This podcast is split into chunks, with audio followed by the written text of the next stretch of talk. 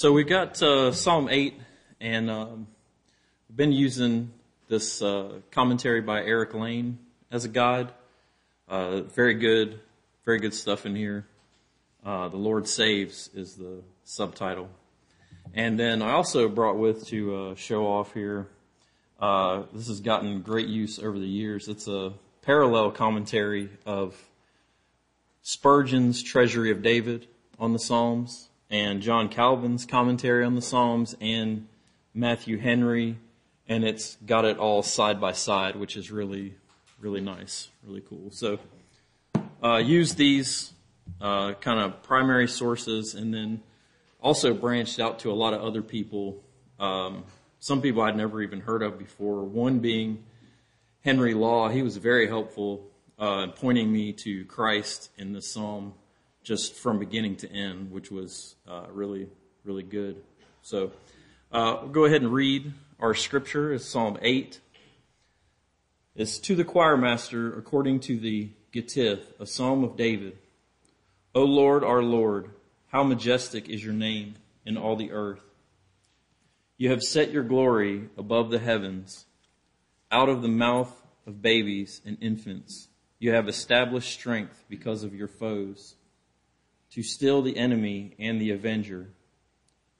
When I look at your heavens, the work of your fingers, the moon and the stars, which you have set in place, what is man that you are mindful of him, and the Son of Man that you care for him?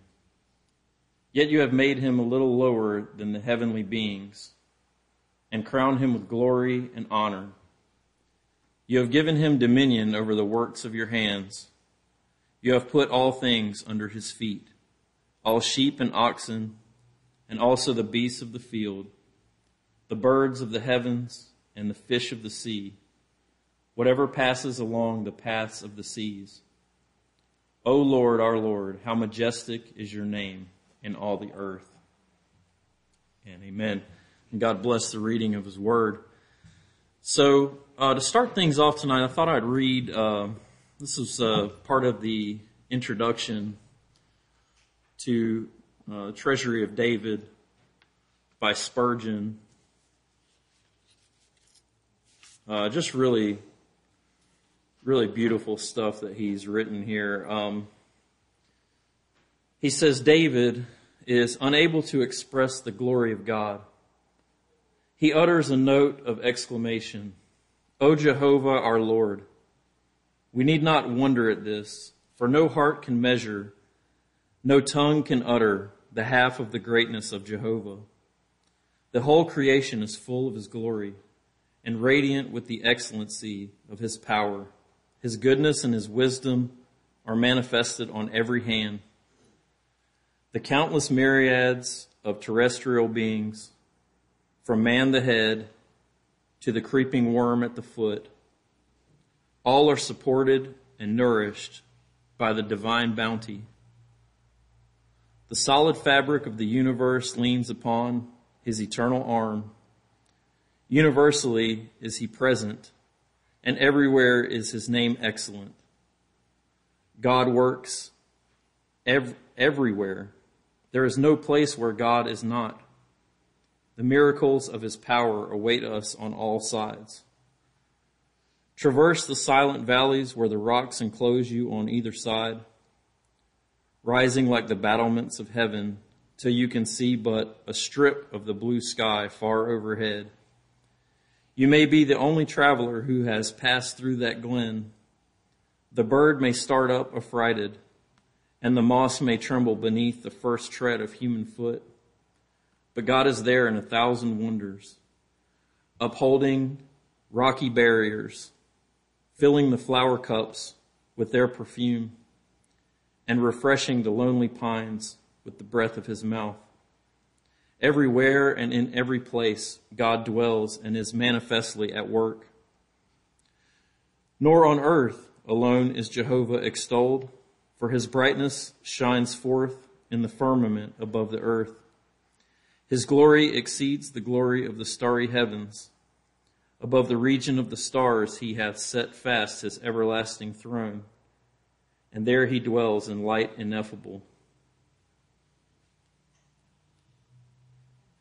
Note the fact that even the heavens cannot contain his glory. It is set above the heavens, since it is and ever must be too great for the creature to express. Just beautiful stuff that uh, Spurgeon has written. I, I could have gone on and just read that whole thing, but uh,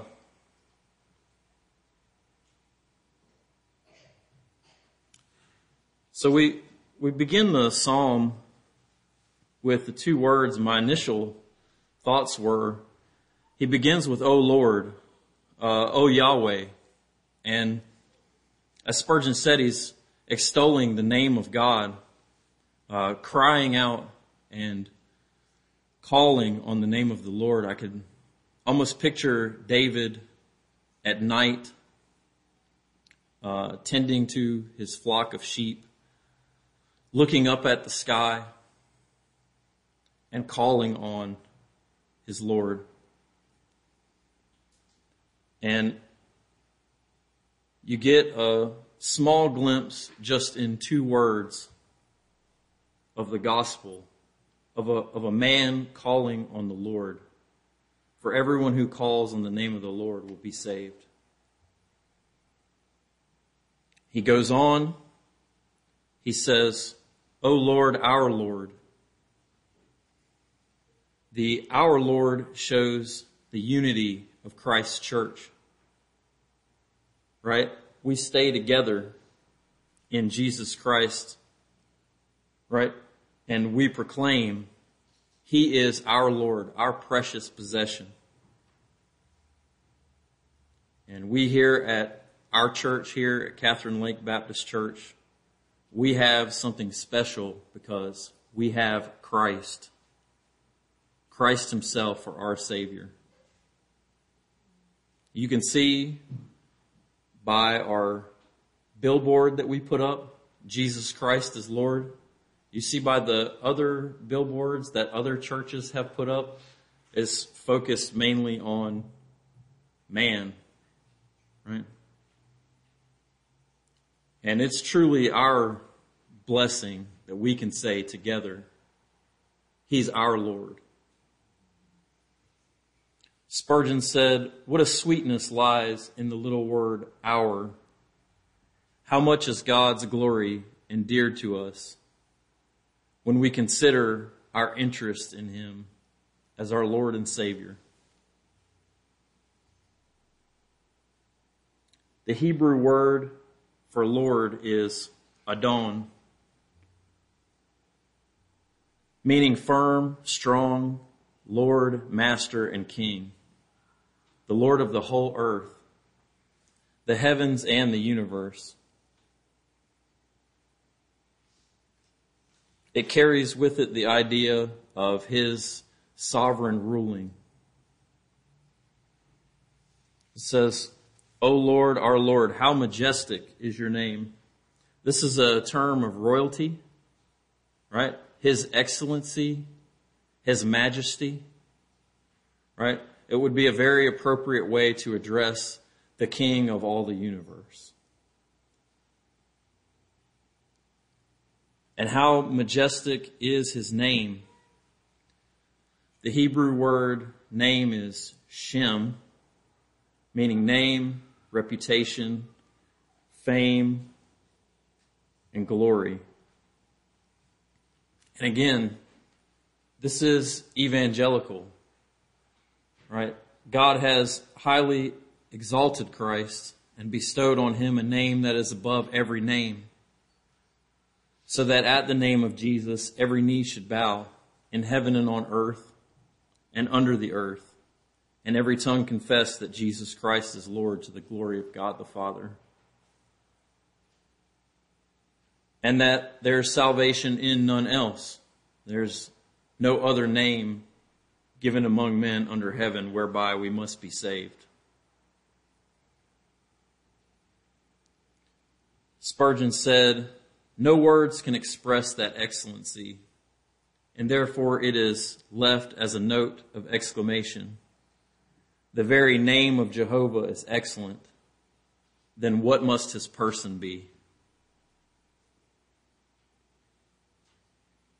If his name is excellent, his person must be even more excellent. God has set his glory above the heavens. His greatness and excellence seen here. He created the heavens, the earth, and everything that is therein. If you just stop and think about how big the universe is, now stop and think about how much greater God is.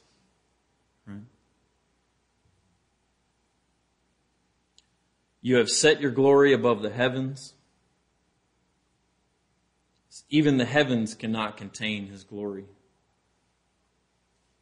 It is set above the heavens since it is and ever must be too great for the creature to express. And as I read, I began to think about how I, this affected me as I was studying, I was going through and, you know, I'm applying this to myself and I'm thinking, here I have been guilty of holding too small of a view of God, right? And uh, there's been a lot of times where I have uh, behaved, or I have thought, or I have spoken as if God was not perfect and excellent and His majesty and king of all the earth and all the heavens and all the universe. And this helped me, uh, you know, I, I, repent of that and um, helped raise my affections and my view of God higher. Uh, that maybe, you know, I need to uh, check in with His excellency before I, you know, think, right? Before I'm taken in thought, right? Then I should weigh these thoughts against His excellency, right? I should weigh my words before I speak them up against His excellency, right? I should weigh in before I act with His excellency. Henry Law said, that God's name is excellent in all his works, but especially in Christ. He said, How precious is the right of faith to claim an interest in God. It would be vain to say that the Lord is Lord unless we could annex, O Lord, our Lord. But in his own Son, God gives himself to us. Each true believer may exult. This God is our God forever and ever. What thought can grasp God's glory? Its dazzling brightness defies the sight of mortal eye. Its breadth and its length, its depth and its height exceed all space.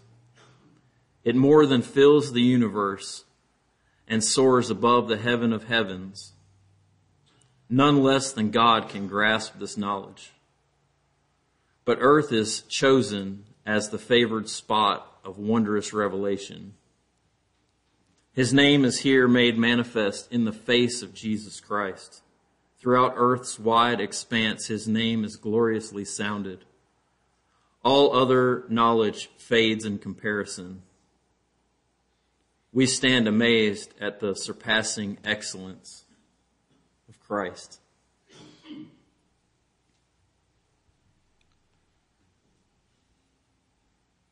David goes on to say, out of the mouth of babies and infants, you have established strength because of your foes to still the enemy and the avenger. Now we don't know the circumstances in David's life that prompted these words, but what we do know is the circumstance in which Christ quoted this verse. So if you would, uh, turn your Bibles to Matthew 21. This will be Matthew 21.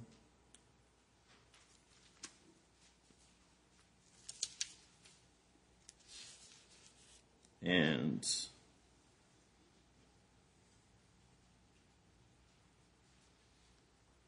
this will be 14 through 16. Matthew 21, 14 through 16. And the blind and the lame came to him in the temple, and he healed them. But when the chief priests and the scribes saw the wonderful things that he did, and the children crying out in the temple, Hosanna to the Son of David, they were indignant. And they said to him, Do you hear what these are saying? And Jesus said to them, Yes, have you never read? Out of the mouth of infants and nursing babies you have prepared praise.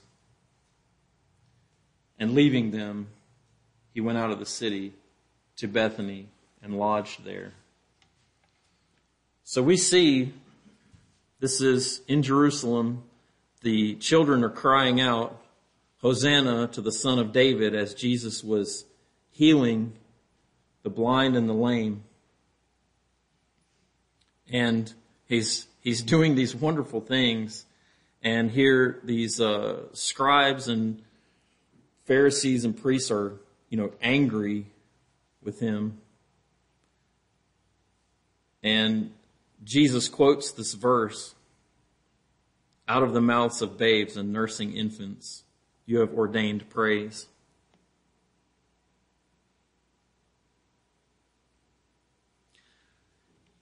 Henry Law said that we also see this word inscribed on the gospel's mighty course.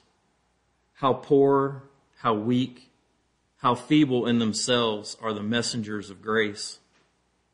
They go forth as infants against hosts of giants, as David against Goliath, as against them the learning of the world combine in strong array. The gospel's voice seems tiny to compete, but it prevails. The idols of the world succumb. The most clever arguments of vain philosophy, the mightiest efforts of conceited reason, the dagons of skill and learning lick the dust. The enemy is stilled, opposing lips are mute. There is a power in God's own truth, proclaimed by the feeblest lips, before which Satan and his legion and all the disputants of earth must ever quail. Let no true minister of Christ complain that he is weak. He is strong in speech whom God instructs. He will prevail by whose mouth the Spirit deigns to utter the gospel truth. On the uh, children crying Hosanna in the temple, Spurgeon said, When the proud Pharisees were silent, did not the Savior quote these very words as justification of the infantile cries?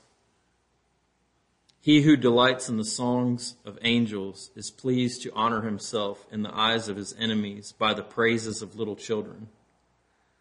What a contrast between the glory above the heavens and the mouths of babes and sucklings.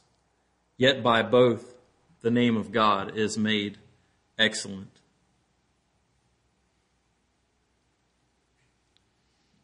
And uh, the again, you know, the words are applied by Christ uh, to the children in the temple who are crying out, Hosanna to the Son of David. And it is out of their mouths that God had prepared praise.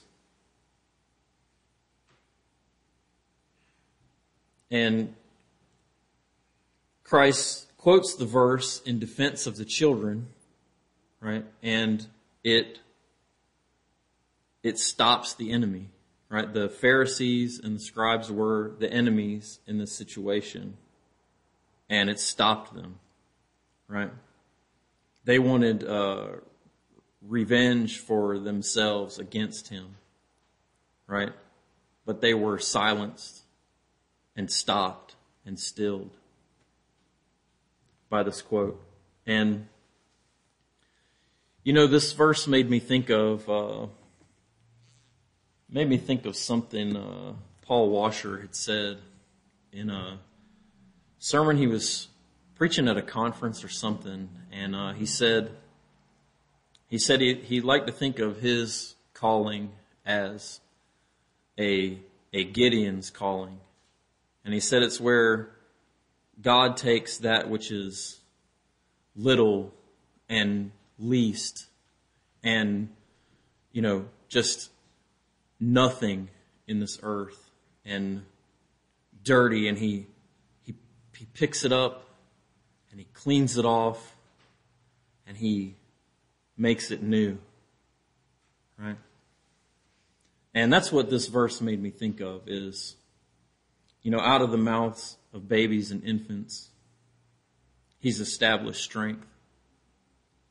And even to the extent of uh, it made me think of what what comes out of the mouths of babies. And the the Hebrew word for infants literally means sucklers right? So we're talking about baby babies that can't even form words right?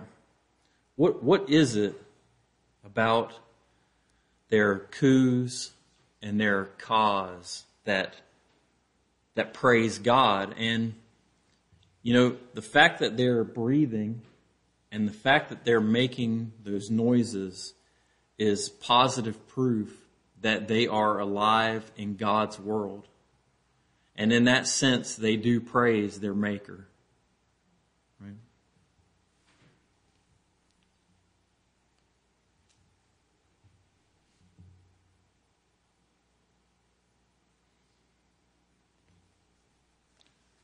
And David says when he looks at the heavens, the work of your fingers,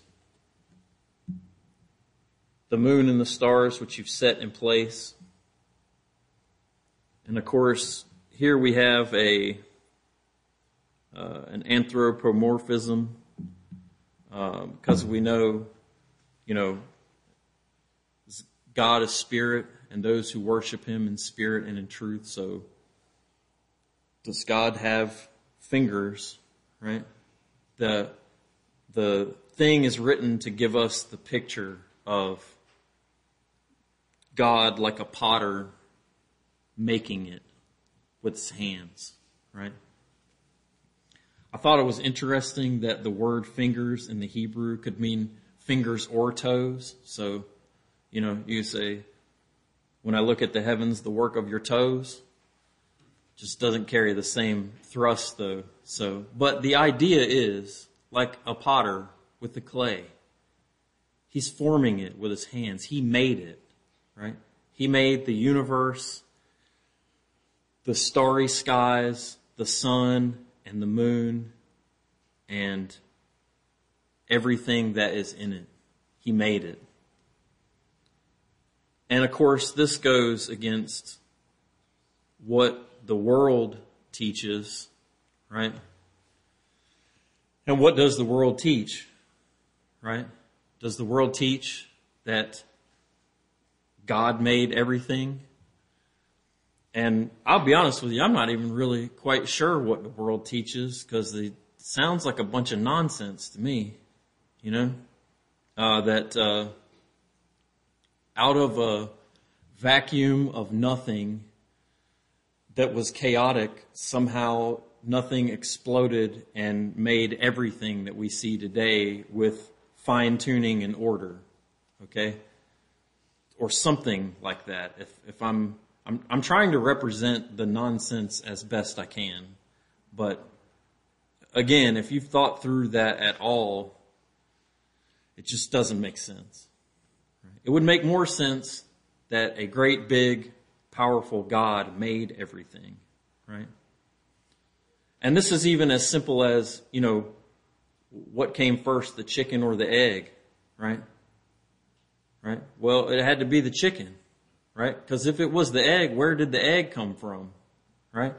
And if you, and if you want to take that position, then you've entered into the ridiculous position of an infinite regression because then you have to say where the egg came from and where that thing came from and where the thing before that came from and that never ends.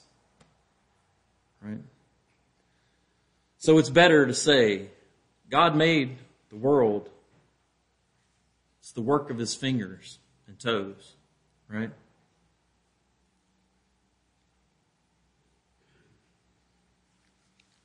The next verse, uh, verse 4 What is man that you are mindful of him, and the Son of Man that you care for him? This, uh, this verse is really where uh, things opened up for me. Um, I found this quote from uh, James Janeway. I don't know if I'm even pronouncing the last name right, but he said, A humble soul is filled with astonishment when he considers the heavens Oh, says the humble soul, will the Lord have respect unto such a vile worm as I? Will the Lord acquaint himself with such a sinful wretch as I am? Will the Lord open his arms, his bosom, his heart to me? Shall such a loathsome creature as I find favor in his eyes? This is love indeed, that God should take a filthy, wretched thing and make it his Oh, the depths of the riches of the bounty and goodness of God. How astonishing is his love and his grace past finding out. Oh, the wonder of God's goodness. Oh, the condescension of his love to visit me, to wait upon me, to be acquainted with me. It's just wonderful. Uh, the the the real marvel here, the, the thrust of the verse is, is a dual meaning, right? Because you're, you're beginning with this great big God who made these great big heavens and this great big earth. And then you have man, which is seemingly insignificant when compared to all the rest of the things mentioned. And that really is the beginning thrust of it. But it's also, the thrust is clearly about Christ. Right? This verse is quoted in the New Testament in Hebrews 2. Uh, if you will, turn to Hebrews 2.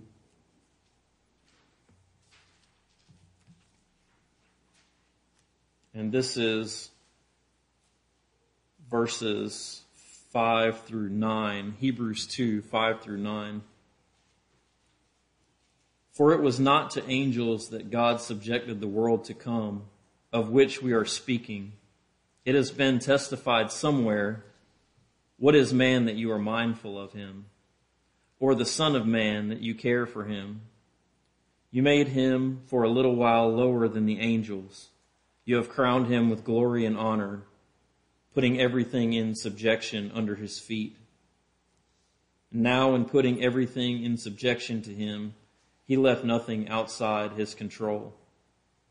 At present, we do not yet see everything in subjection to him, but we see him who, for a little while, was made lower than the angels, namely Jesus, crowned with glory and honor, because of the suffering of death so that by the grace of God he might taste death for everyone.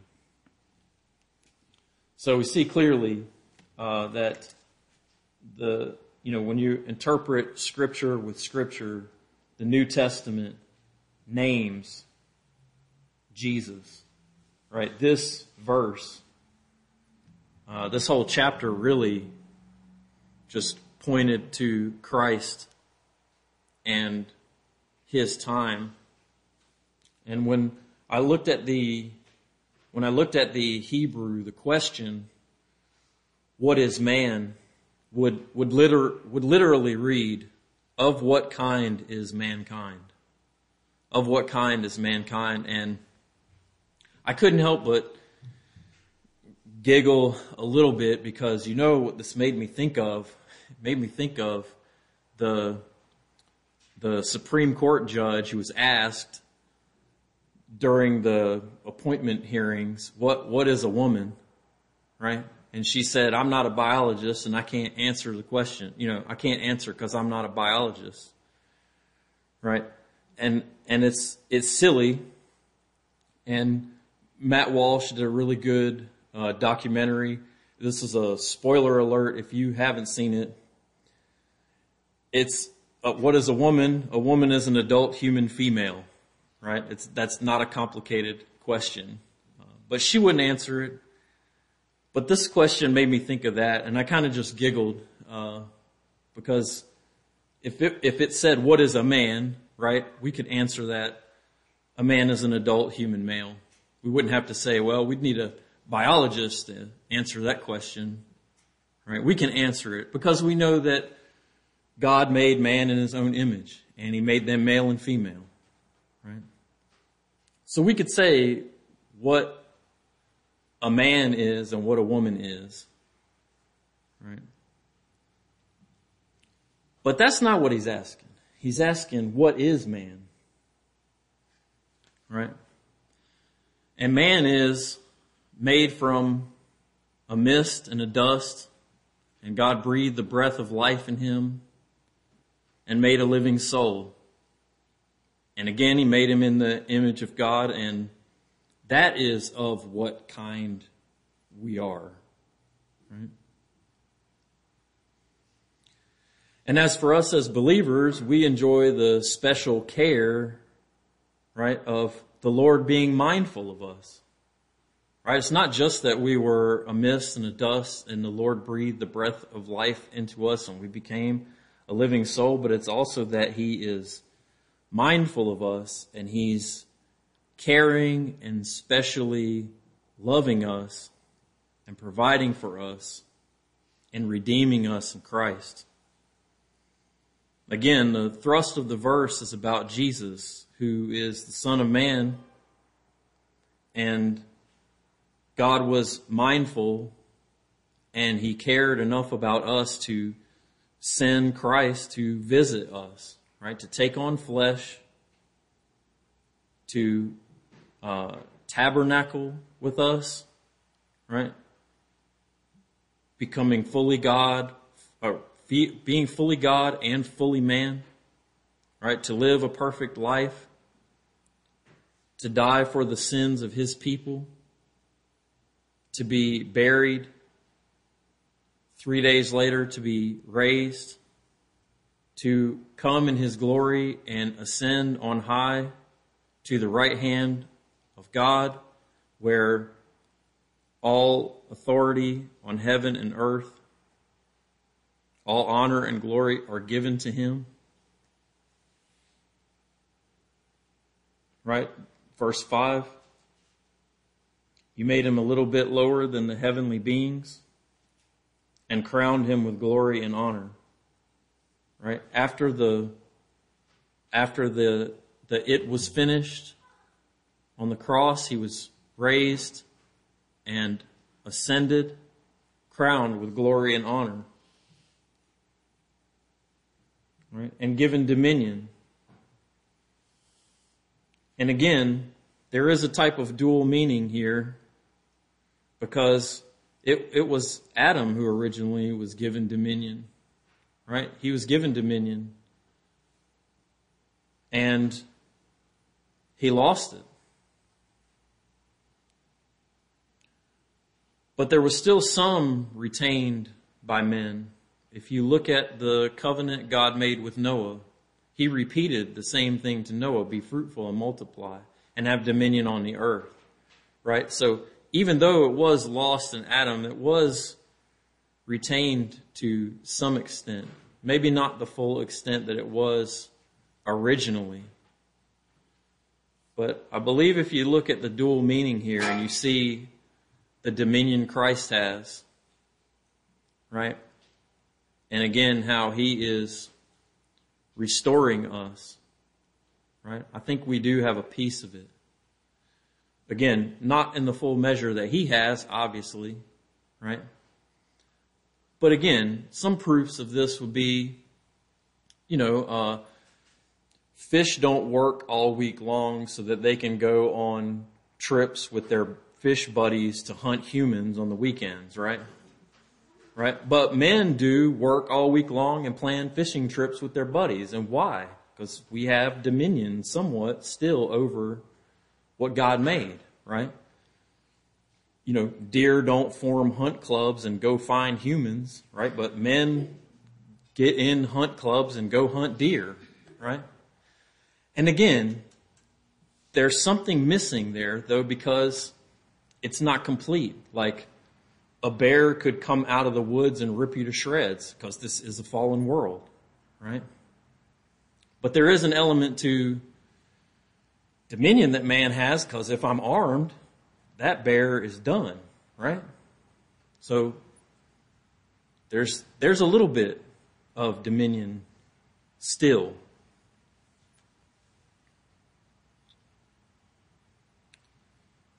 So the the the thrust of man of what is man and seeing Christ in here made me also take stock of what what my view of myself should be, right? Because we we need to be careful, uh, you know, of being puffed up with pride to think higher of ourselves than we ought to, because we're human and we are prone to sin like that. It's it's a short trip. It's not hard. So too high a view of self is, is sinful, right? That's wrong. And uh, what we as Christians believe is that we are sinners. And, you know, we're uh, sinners because we have a nature that is sinful, right? Our, our desires are out of whack, right? We, we have, we have a problem right? We should not have a high view of ourselves. But that also needs to be tempered with what Christ did was to redeem us and make us a new creation so that we can have victory over sin. Right? That we can do like Pastor said this morning and let not sin have dominion over us. Right? But again, that's not according to our own strength. Left to our own strength, like, look, man does not exist in a vacuum. Right? We don't, we don't drift. We can't tread water. Right? Like, the minute we're not looking at Christ, we're, we're falling we're drowning, right? We're, we're dying. So, so, uh, man made in God's image, redeemed by Christ, okay, there, there is a certain value there, right? There is a certain value to, to that kind of life. But again, we have to be careful to not have too high of a value of ourselves, right? If we're going to place any value on it, any any uh, you know self-esteem on it, it has to be based on the merits of Christ, right? If we're going to boast, let us boast in our weaknesses and Christ's strength, right?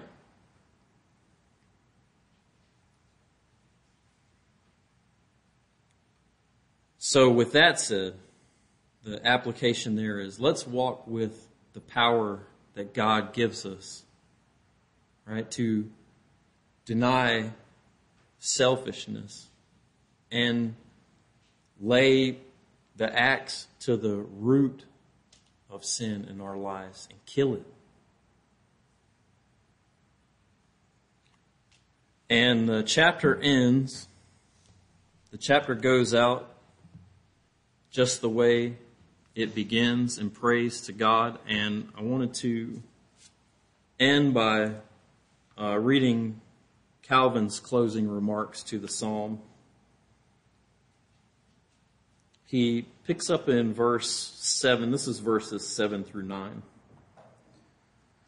We are not to understand David as meaning that it is a proof that man is invested with dominion over all the works of God, because he clothes himself with the wool and the skin of beasts, because he lives upon their flesh, and because he employs their labor for his own advantage.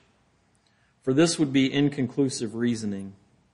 He only brings forward this as an example and as a mirror in which we may behold and contemplate the dominion over the works of his hands, with which God has honored man. The sum is this God, in creating man, gave a demonstration of his infinite grace and more than fatherly love towards him, which ought justly to strike us with amazement. And although by the fall of man, that happy condition has been almost entirely ruined, Yet there is still in him some remains of the liberality which God then displayed towards him, which should suffice to fill us with admiration. In this mournful and wretched overthrow, it is true, the legitimate order which God originally established no longer shines forth, but the faithful whom God gathers to himself under Christ their head enjoy so much of the fragments of the good things which they lost in Adam, as may furnish them with, with abundant matter of wonder at the singularly gracious manner in which God deals with them. David here confines his attention to God's temporal benefits, but it is our duty to rise higher and to contemplate the invaluable treasures of the kingdom of heaven, which he has unfolded in Christ and all the gifts which belong to the spiritual life, that by reflecting upon these, our hearts may be inflamed with love to God, that we may be stirred up to the practice of godliness, and that we may not suffer ourselves to become slothful and remiss in celebrating his praises. And I'll just close by saying, let us not grow weary in godliness in our lives, and let us not grow weary in praising the Lord. O Lord, our Lord, how majestic is your name in all the earth. Let's pray. Lord, we thank you for your word to us tonight. And Lord, we just, we ask you to help us to get a clearer and higher and a bigger view of God. Lord, just show us how big and awesome you are. Let us see more and more of you. And Lord, where, where sin gets in the way, Lord, help us to kill it. Help us to fight And Lord, help us to walk in godliness. Help us to walk with your praise on our lips. And Lord, help us to keep clear heads about who we are and where we stand in the scheme of things. Lord, help us to not be proud. Help us to be humble. Help us to see rightly that we must deny ourselves and pick up our cross and follow you.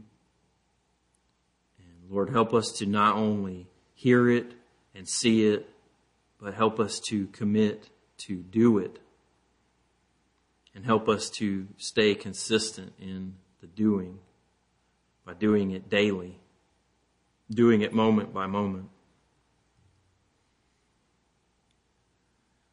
And Lord, we just pray that Just forgive us of our sins. Forgive us of all the times we've held too low of a view of you and too high of a view of ourselves. Forgive us for that, Lord. And Lord, help us to just commit ourselves anew and afresh to you tonight and tomorrow and this week. Lord, help us to just grow in grace and grow in sanctification and grow in Christ and see Him more and more. We pray this all in the glorious name of Christ. Amen.